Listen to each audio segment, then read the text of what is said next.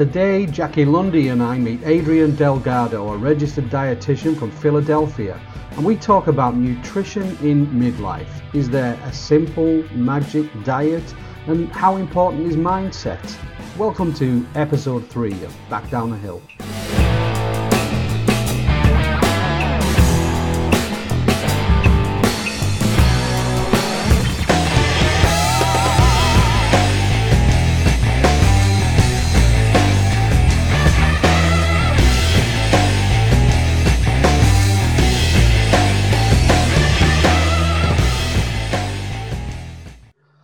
Okay, so welcome to episode three of Back Down the Hill. And today I'm joined by my guest Jackie Lundy in New York and Adrian Delgado, who is in Philadelphia, yeah, yeah. area. Um, Adrian is a nutritionist, and in midlife, of course, diet, nutrition, and exercise often very moot points, often the things that uh, we struggle a great deal with, and I'm no exception to that. And so I'm delighted to have Adrian here and Jackie, of course, uh, to discuss this issue and explore some of the uh, challenges that we all face. So, Adrian, welcome. You do a podcast primarily uh, online, apart from your business, uh, which is known as Nourish, Eat, Repeat, which I like. Now, I've you know, I've engaged with that and listened to some of the episodes. I, I have noticed that you had a YouTube channel up until about June. And in June, it went mysteriously quiet, but I, I see that, that coincided with the launch of the podcast. So I'm presuming that was the, the reason you kind of made a changeover. Um, is that about right? Um, you know what? Uh, well, first of all, thank you for having me. Um, I don't know if it was a conscious shift to change from my YouTube channel to the podcast. I think um, my um, I was trying to go in one direction, and then you know, obviously the pandemic uh, had to our company shifted. Uh, I started to think, you know what, maybe I need to go in a different direction. Um, and the podcast was birthed from that. So I think it was just, I don't think it was intentional to let the YouTube channel go. It was more of just my my efforts and time shifted. And eventually obviously i want to pick all that stuff back up again but i'm only able to focus on one thing at a time or i should say i'm only able to do that well one thing at a time. So um, that's kind of where i landed with it. Right. but it's been a lot of fun doing it and um, i'm really enjoying it. Okay. So this um, this this proposition nourish eat repeat it was a book that you wrote as well and initially, at least, you used that as a sort of a, a guide, an episode guide almost of how you were going to go forward with the podcast. And then I can see that the podcast sort of branched out into other natural, organically achieved areas um, of discussion and of advice. Now, I'm fascinated by this because I've taken some time to look at uh, other people who speak authoritatively about the things that I face. I've got type 2 diabetes. Many people in, in middle age have. I cope with that with um, pretty much sticking to a keto diet, something that I want to come back to and ask you about. Um, but I did listen to a speaker who may well be quite famous over there in America, probably unheard of over here, and her name is Liz Josefsberg. Um, and she has like a program that seems to be quite popular where she talks about the reasons why we veer off diets and dieting. And I very much related to that. So to give you a, like an actual example, say for example, I'm sticking rigidly, and I can do this to um, the plan that I've made for myself. It only takes one um, failure to get me off track again. And she says this. She says, like, like for example, in my case, I could say be sticking to this diet and then just have one chocolate covered almond thin, and my brain will say to me, "You've failed now. You can eat the whole packet." And I, you know, and I, I would do that probably, and then feel momentarily better about it. And she says that that's because the moment you identify the fact that you're going to fail like that, your brain um, actually activates its reward center and wants more of that in order to feel better. And that's why you go ahead and behave so irrationally. Now, when I look at nourish, eat, repeat, I see a big similarity there. I see that your angle is I'm coming in on diet and perhaps exercise because that's where I start. That's where I have to start. But I'm not going to stay there. I'm going to, it's, it's a lot more than that, isn't it? The mindset side is yeah. very, very much a part of what you want to talk about, isn't it? So, hearing what I've said, tell me something about that. Yeah, I think you just hit the nail on the head right there. Um, a lot of us have been conditioned as to what, what, diet culture looks like, feels like, what we must be engaged with. It's what we've always known. It's the the only thing we've known. So all we know what to do when it comes to weight loss or whether it comes to figuring out how to eat because of a, a health condition is you follow the rules, you you do the work, you do what you're supposed to do and everything will be okay. But don't you dare try to go off track because then you mm-hmm. failed. And so we the diet culture has created such an industry that we need to create some confusion and we need you to depend on us for the answers. And in order to have more motivation and more willpower and you know you have to do it exactly as we say it. We will promise you results but you can't mess up. Otherwise that's on you. And we realize that so we be, we create all these rules where i have to be perfect. And i i say it, it becomes claustrophobic almost because we start making a whole bunch of rules. Don't eat after this time because we heard somewhere that you have to do intermittent fasting. And don't eat carbs because carbs make you fat. And don't do this and don't do that and don't do this. And before and we want rules because we like boundaries right? Just tell me what to do and what not to do and i'll do it. But if it becomes too claustrophobic it's our natural reaction to rebel. And I always tell people that um, we do not want to become so resentful when it comes to our diet that we become rebellious. Those are two very dangerous words when it comes to our diet resentful and rebellious. And so, what I like to teach is a lot of mindset work because I think we're under the impression, you know what, let me just follow the rules. Let me do everything I'm supposed to do. Let me get down to my goal weight. Let me get down to my goal blood sugar, whatever it is that we're talking about. And then I'll work on changing my mindset. Then I'll do the, the hard work. But let me get to that point first. And the problem is, we're never going to get to that point unless we work on mindset on our journey. Mm-hmm. We can't work on the mindset afterwards. That's not how this works because you're never going to get there because you're going to quit before you get there. If yeah. that makes sense.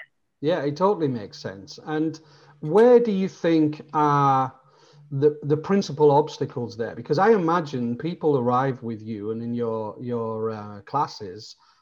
I'm I'm guessing that the, the classes aren't in uh, as they used to be thanks to COVID. But um, what is the principal obstacle in terms of mindset? From day one? Um, I think it's disabling those truths that they have in their head and showing them another way. Like they think it has to look this way. In order for me to be successful, I have to do this and do this and do this, and I have to present another option. You know, number one is get you know connecting them to their why. Why are you doing this? Mm, right? We yeah. we like I had a, a lady the other day who was really struggling with some disordered eating patterns. And she's like, I just don't understand. I do my affirmations every day. I say them like you are worthy. You and she does like all the things that she's heard she should do. And I told her, I'm like, how about instead of just saying you are worthy, why don't you write why?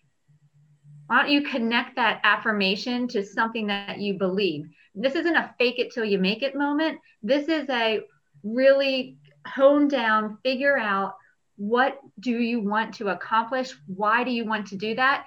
And that why is so important because when you're in a moment, like I say, um, you know, when it's eight o'clock at night and you want chocolate, right?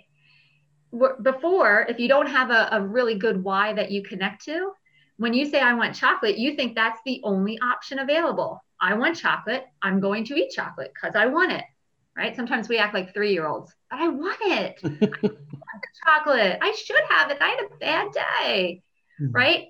If you don't have a strong why in that moment, that's going to look like the only option available to you is to eat it or to sit there and be like, don't eat it, don't eat it, don't eat it. And eventually your brain is going to be like, eat it, eat it, eat it. Because the more you think about it, the more you want it.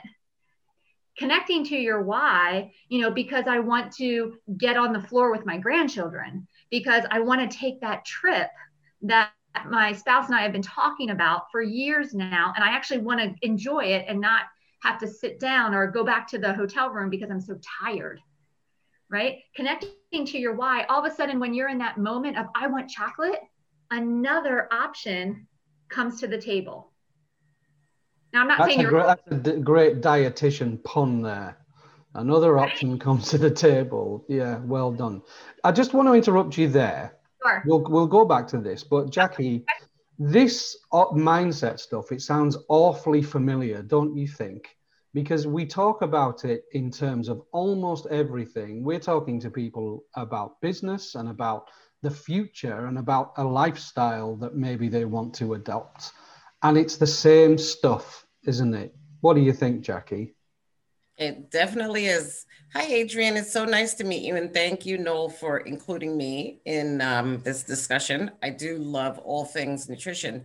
And I've actually um, learned over the years as it's it's it is my passion, right? Because I believe that health comes first above all, right? You, you, you wake up in the morning, you feel a certain way, and it can definitely, you know, affect everything you do for the rest of the day, right? So there's a combination of mindset and education. I think nutrition education is is is important, and I think that's what a lot of people have skipped in life is to really understand what they're putting in their mouth and habits are huge.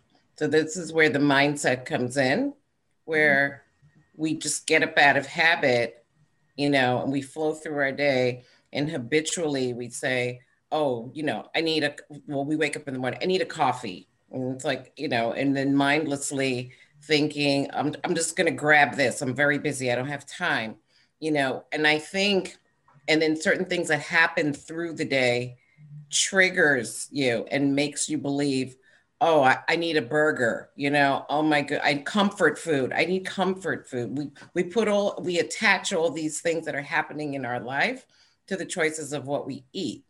And then never stopping and realizing wait a minute. What am i actually eating and why am i eating this? Right? And i think we all have the ability to, to stop and decide, I would like to change the things, you know, how I get triggered. Notice why am I making this particular choice right now? And is it going to benefit me? You know, how am I going to feel? Because physically it affects us.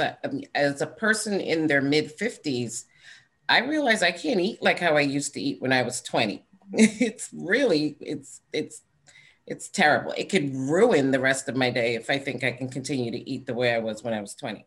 So as much as I think pizza is fun and you know pasta is fun, I really say, oh my gosh, it, it really affects me negatively, and I and I have to accept that, you know. But there's so many good foods to eat, you know, that I don't feel like I'm missing out on anything, and I actually feel like when I eh, when I am hungry and I know what I have to do right? I'm running a business.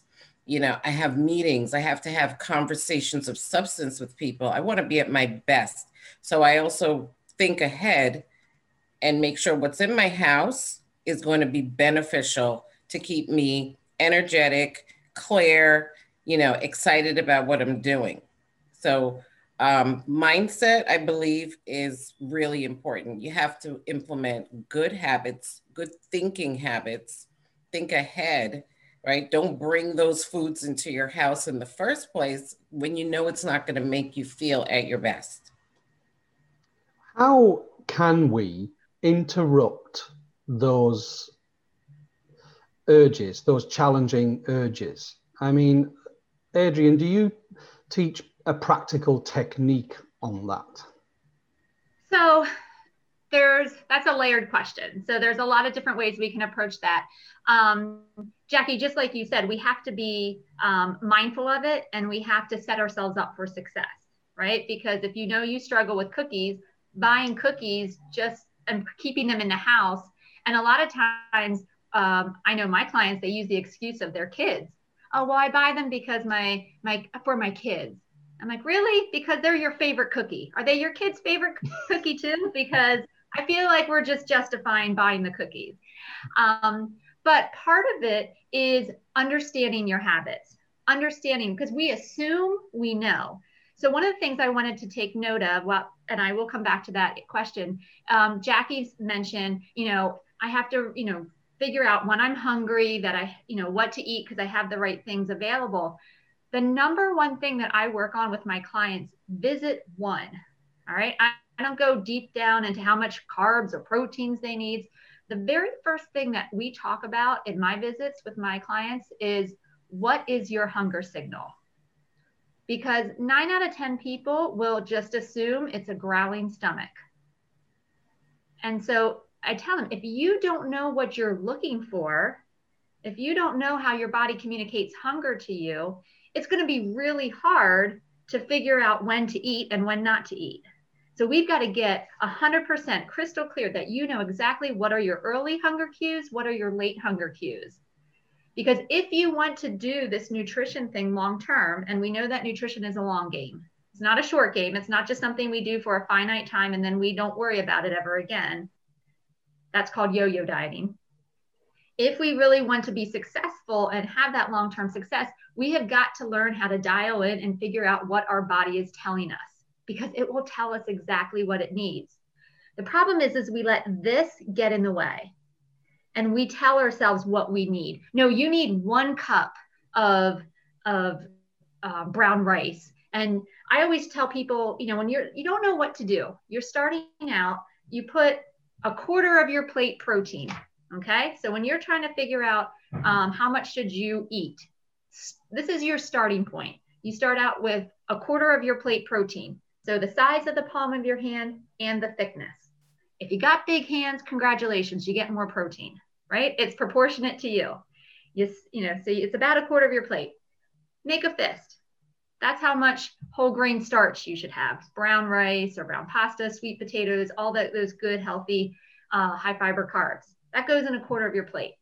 And then half your plate should be two empty palms, right, of vegetables that's not your that's not your end point. That's your starting point. That's where you start. And then you eat and you let your stomach guide you to the point of where you're comfortable and you're ready to move on. But a lot of us get stuck because all we know is i have to only eat this much. I have to eat a half a cup. I have to do a cup of this. And when you start to not trust your body to tell you what it needs that's when it creates poor relationships with food, it creates poor body image, and it puts you on a spiral of thinking, I can't do this unless I double down and try harder, have more motivation. You see how it kind of sets you up. So, your question of, you know, how do I work with those urges? Number one is first we need to identify when are they happening and we have to look at the root cause of them. So many of my clients eat the majority of their calories at night, whether it's on purpose or it's because they haven't fueled themselves well enough during the day because they were too busy, too distracted, and it, you know, it finally catches up with them. A lot of my clients that are looking for weight loss in particular, you know, they have this illusion of I want to be good today.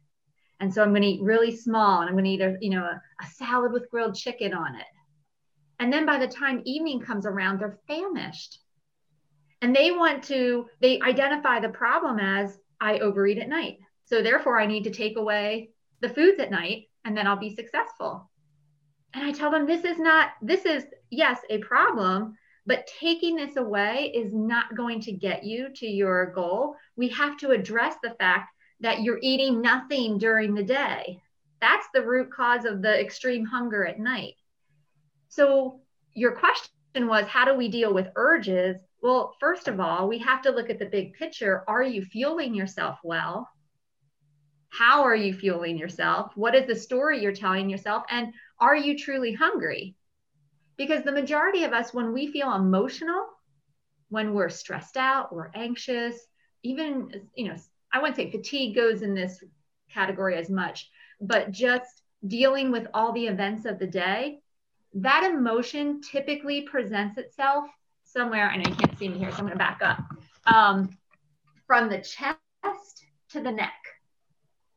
An emotion that needs to be expressed because you haven't dealt with it during the day usually surfaces in the evening when we get quiet, when we get still. It's like, oh, good, finally, I can come to the surface and she can deal with me because she pushed me aside all day, or he, right? And so it typically presents itself as a rattling right here in this region. But if you assume that hunger is any sensation from the neck to the stomach, nine times out of 10, you're going to be guessing wrong and you're going to think, this is hunger. I need to do something about it. And here's the deal when you eat for an emotion, it works. It stops the rattling. That's why we do it because it works. There, if it didn't work, we wouldn't do it. We would find another coping strategy. And so, how do you how do you intervene? Because that's the crucial moment, right? Yeah. You need to recognize it and be able to intervene. So, how do yeah. you do that? So, step one is to figure out what is your hunger signal, right? How does your body communicate hunger? My body does not communicate hunger through a growling stomach. So, if I'm waiting for a growling stomach, I'm going to be waiting a long time. My body gives me different cues. So, number one, we have to know how our body communicates hunger to us so we can ask ourselves that million dollar question Am I hungry when I want to eat? Because if the answer is yes, I'm getting that signal, then we're eating. It's very simple. Take the drama out of it, right? I'm getting a hunger signal. My body says I need to eat. My blood sugar is too low, or, you know, I've gone too long without eating. Yeah, then absolutely you're going to go eat. But if you're not getting that signal and you just want it because you do, that's where you have to start doing some investigative work and figure out what emotion am I feeling? So I already sh- I um I shared this story I think before. My um I was walking to the bus stop with my daughter. I have twin girls. They're nine at this point, but it was about two years ago. And we walked down our driveway. We walked the you know 25 feet to the bus stop. And my one daughter says, "Mom, I'm bored." I'm like, "What? How can you be bored? We just walked out of the door and and just walked to the bus stop. We didn't even go anywhere. How can you be bored?" She's like, "I don't know. I'm bored." And all of a sudden, I had this light bulb moment. I said, you know what? Her name's Bella. Bella, what does boredom feel like in your body? And so when you ask a seven year old, what does boredom feel like in their body? What do they do? They look at their body for the answer. She physically did a body scan. She looked at her legs, she looked at her torso. She's like, hmm, it feels tired. And I said, you know what? That's interesting, Bella. How else does boredom feel like in your body? And she looked down again and she's like, It feels lazy.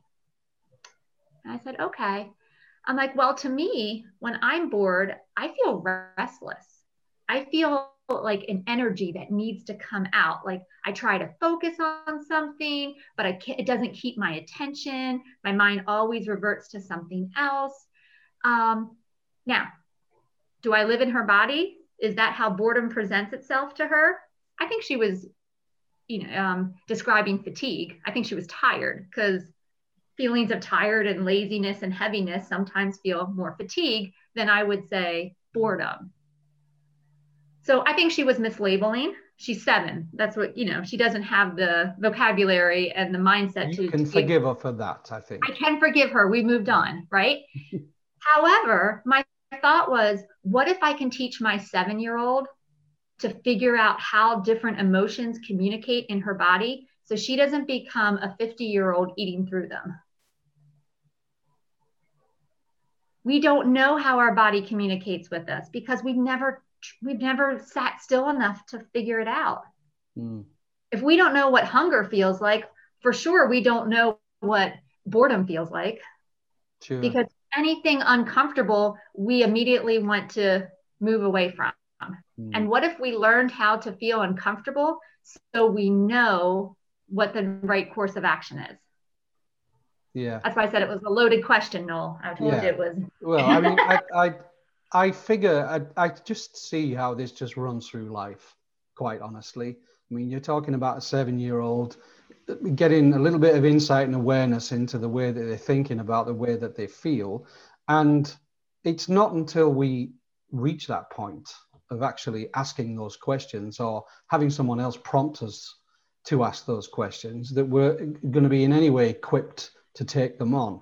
So, I mean, Jackie, you you used to be a fitness nut. It's safe to say. You've said that to me yourself, and I know that you're off out around Central Park most mornings doing something because I've seen the pictures on Instagram, so there is evidence.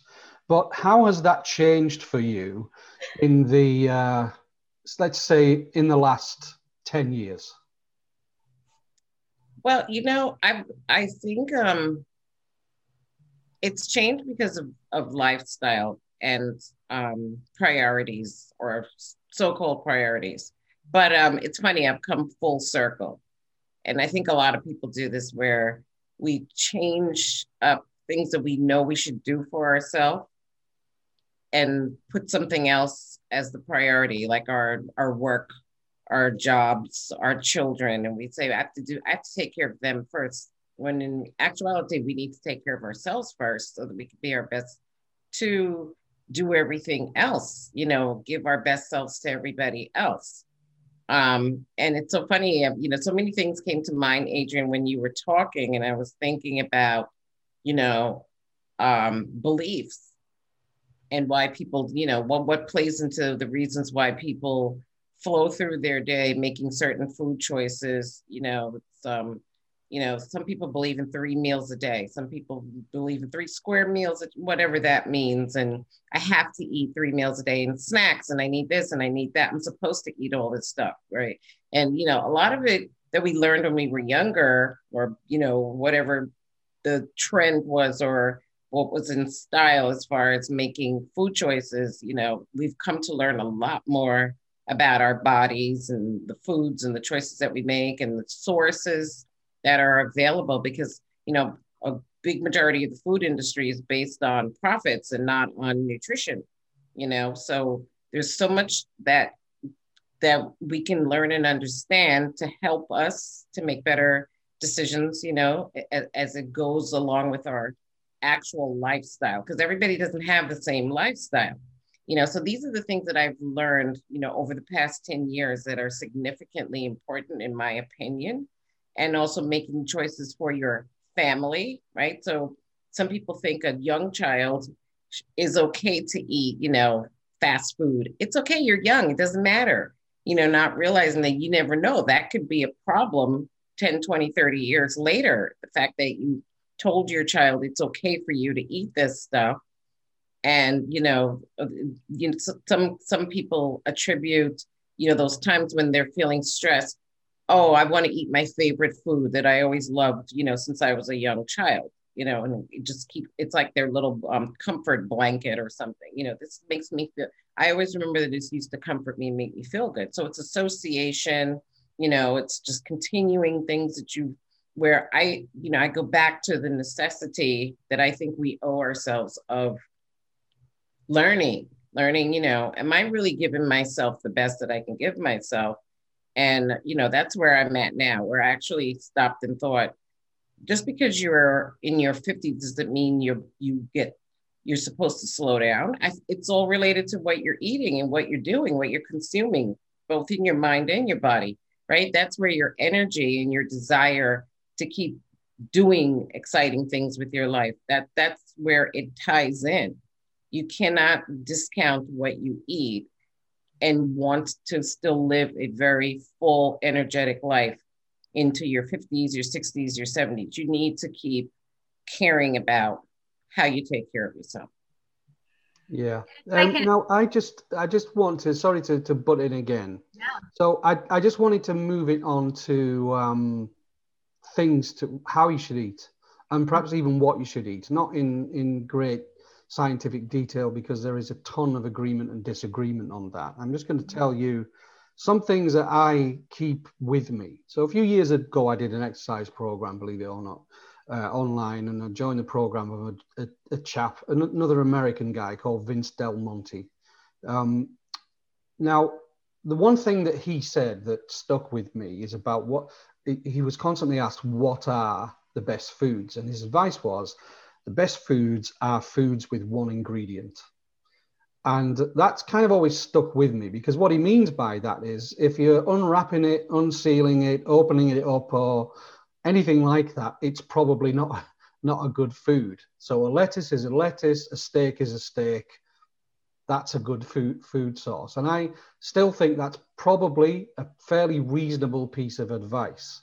Mm-hmm. As a diabetic, you when you start looking into that, you you get all kinds of advice. Um, there's health advice in in official health advice in the UK, uh, which is pretty much around a balanced diet and some exercise.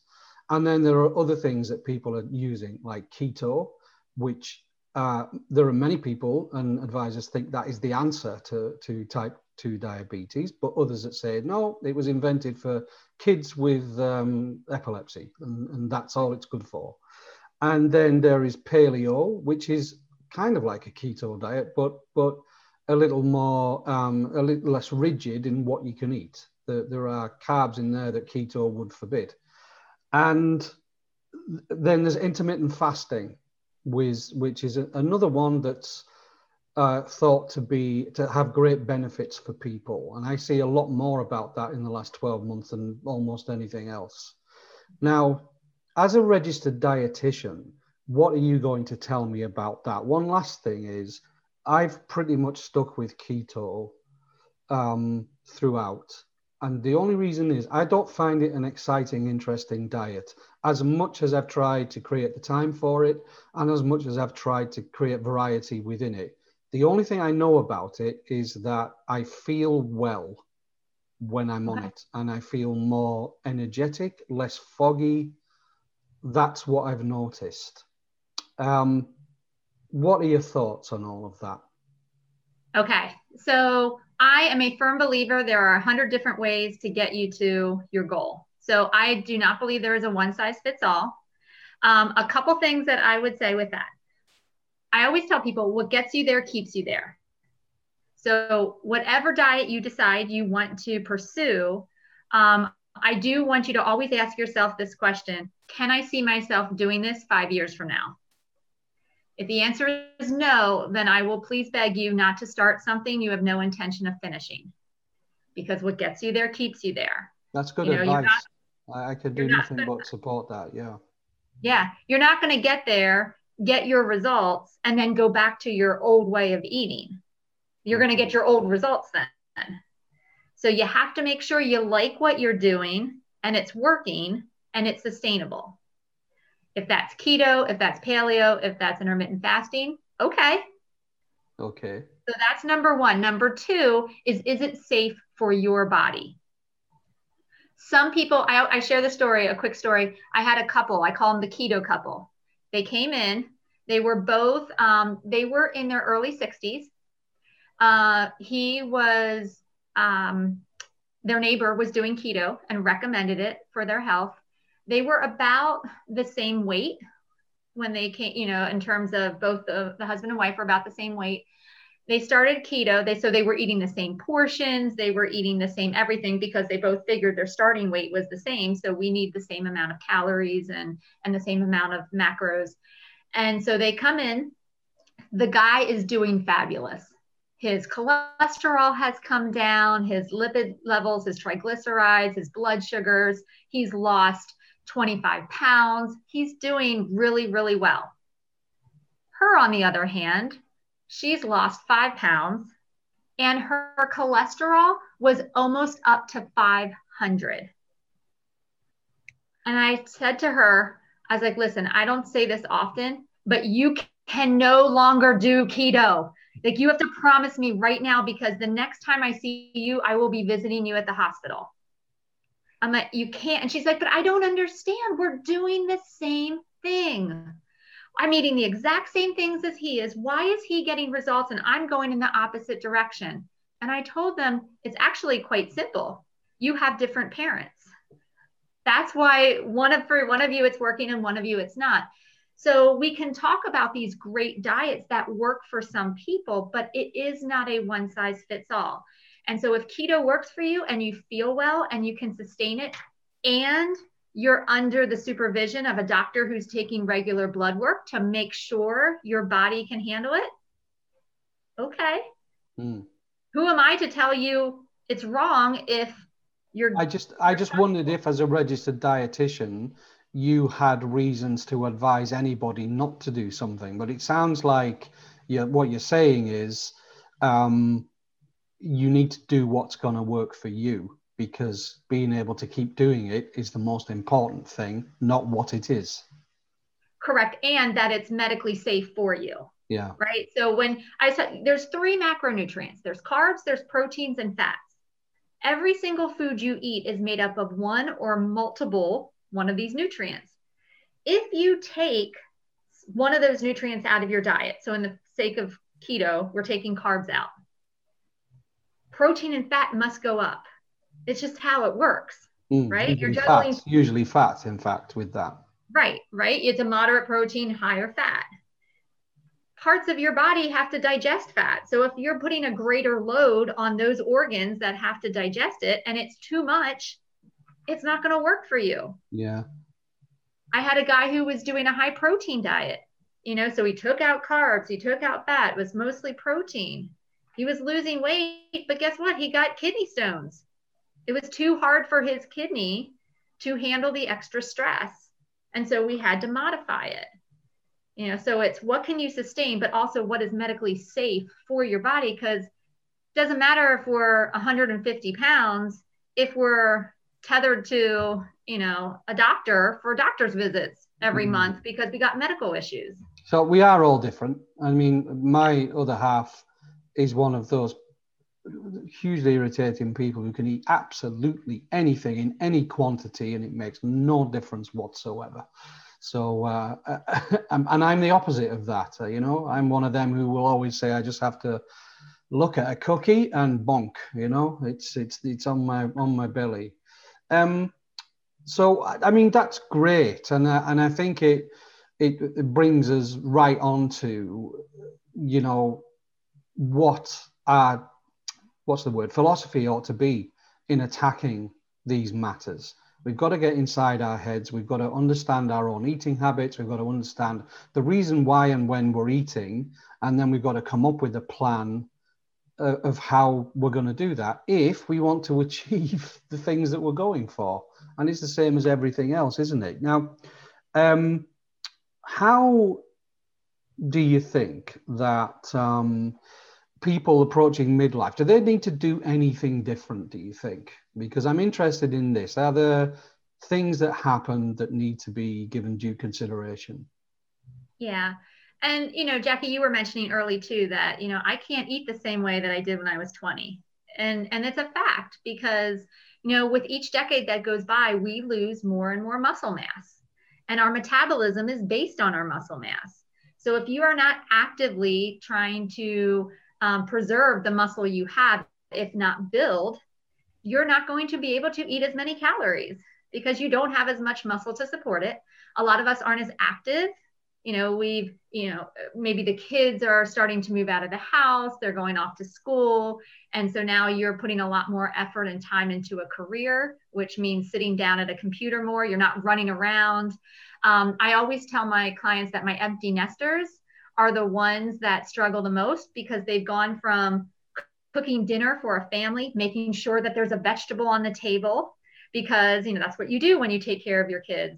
When you're an empty nester now, it's just the two of you and you're like, "Well, what do you want?" "I don't know. What do you want?"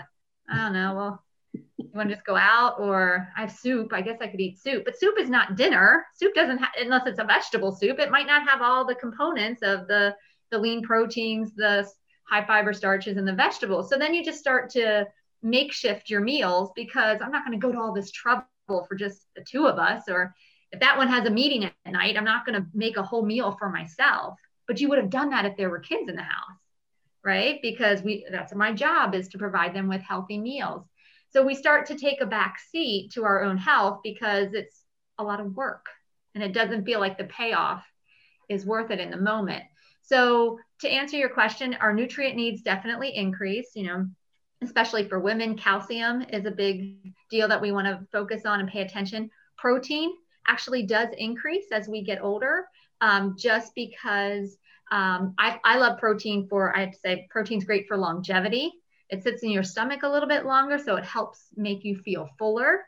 Um, in in response to diabetes, most of us, our pancreases are starting to wear a little thin from years of abuse, and um, so our body isn't as um, productive at handling a lot of carbohydrates, specifically those simple carbs, which come in the form of sugars.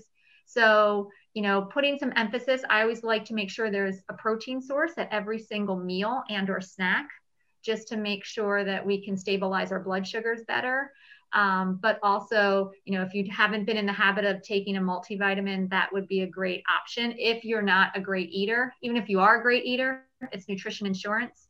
It's not meant to uh, replace a healthy diet, it's meant to supplement a healthy diet.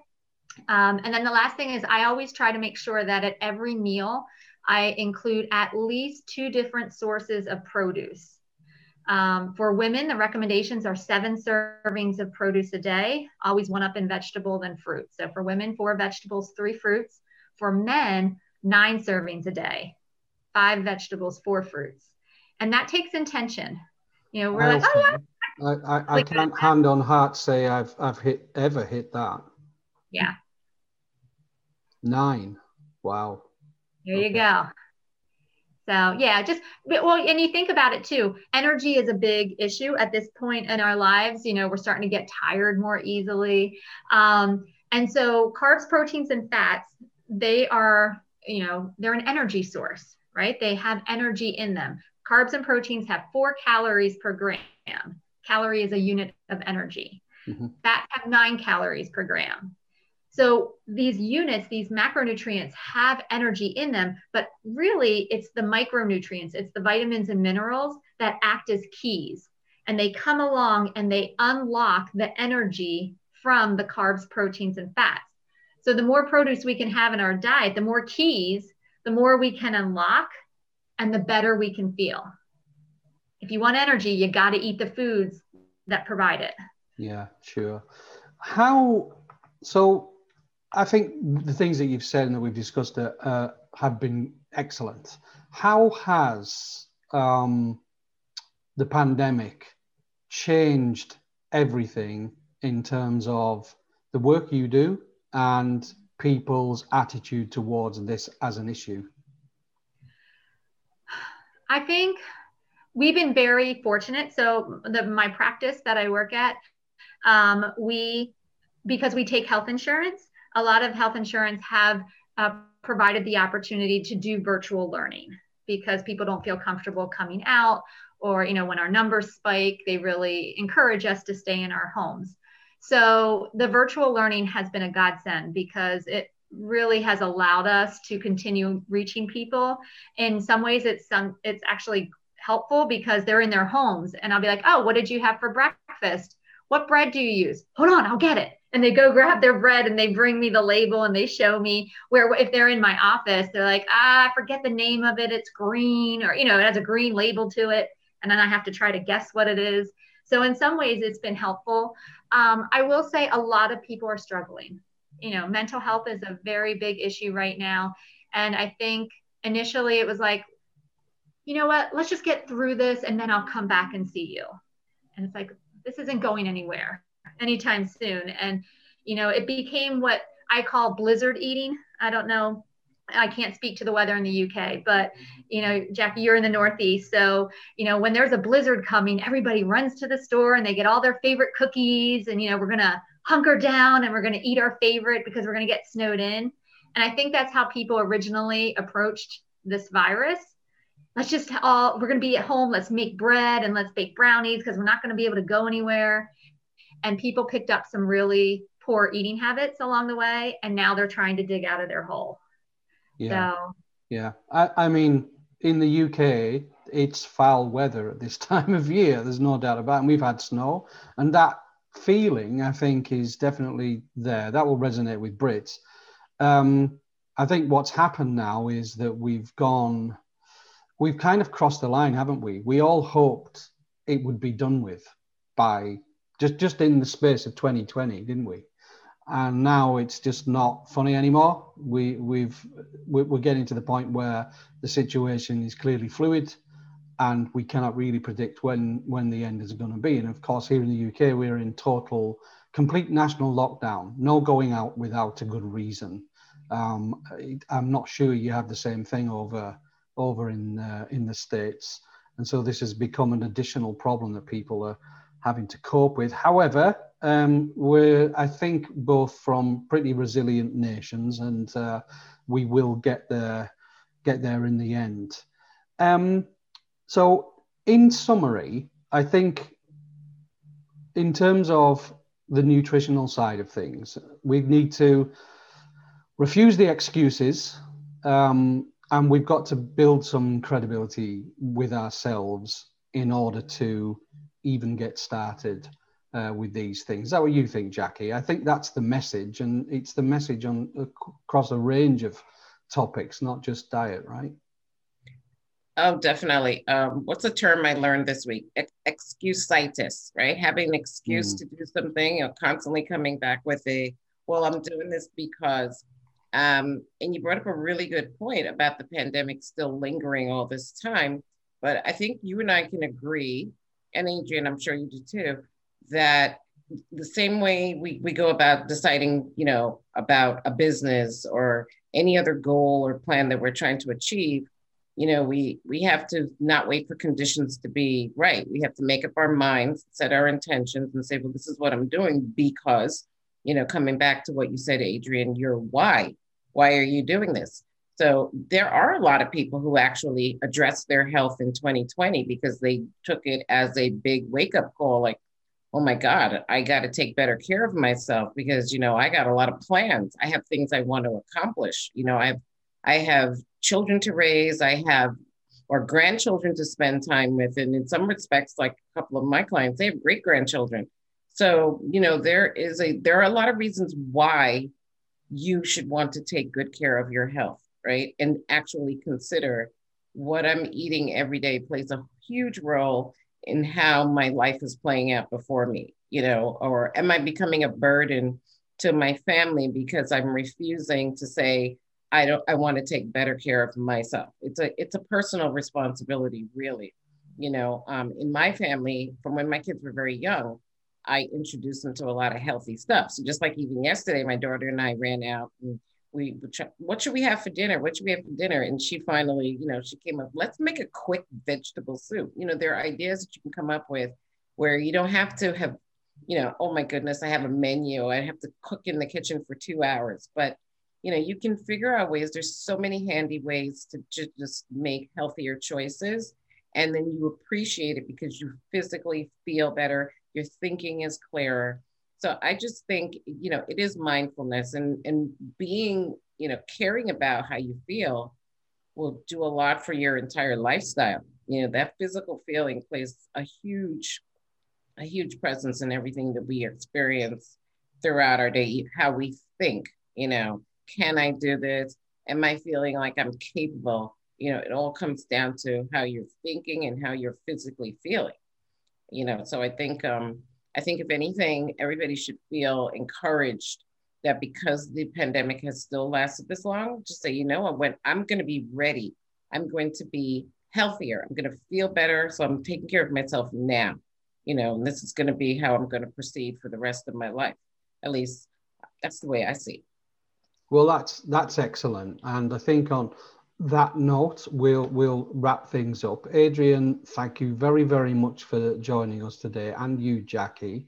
Um, I am going to put a link to your podcast, Adrian, which is amazing, um, and any of the contact details for you into the comment section of the video. But if you'd like to just say how people can find out more about you and be in touch, um, say so now. Yeah. So, like you said, my podcast is called Nourish Eat Repeat And um, we are on Instagram at Body Metrics Health. So again, Body Metrics is the company I work for, and um, you can get more information about our services and um, or just more information about nutrition if you'd like, you know, through blogs or videos, any of those resources. Okay, wonderful. Well, thank you very much. Um, that's the end of the show, and we'll see you on the next episode. Thank you, Adrian. Thank you, Noel. Yes, thank you. Back Down the Hill is now available on Google Podcasts, Apple Podcasts, and Spotify, and a range of other platforms. You can find out what they are at anchor.fm slash bdth. Please like, subscribe, and share. It helps us a lot.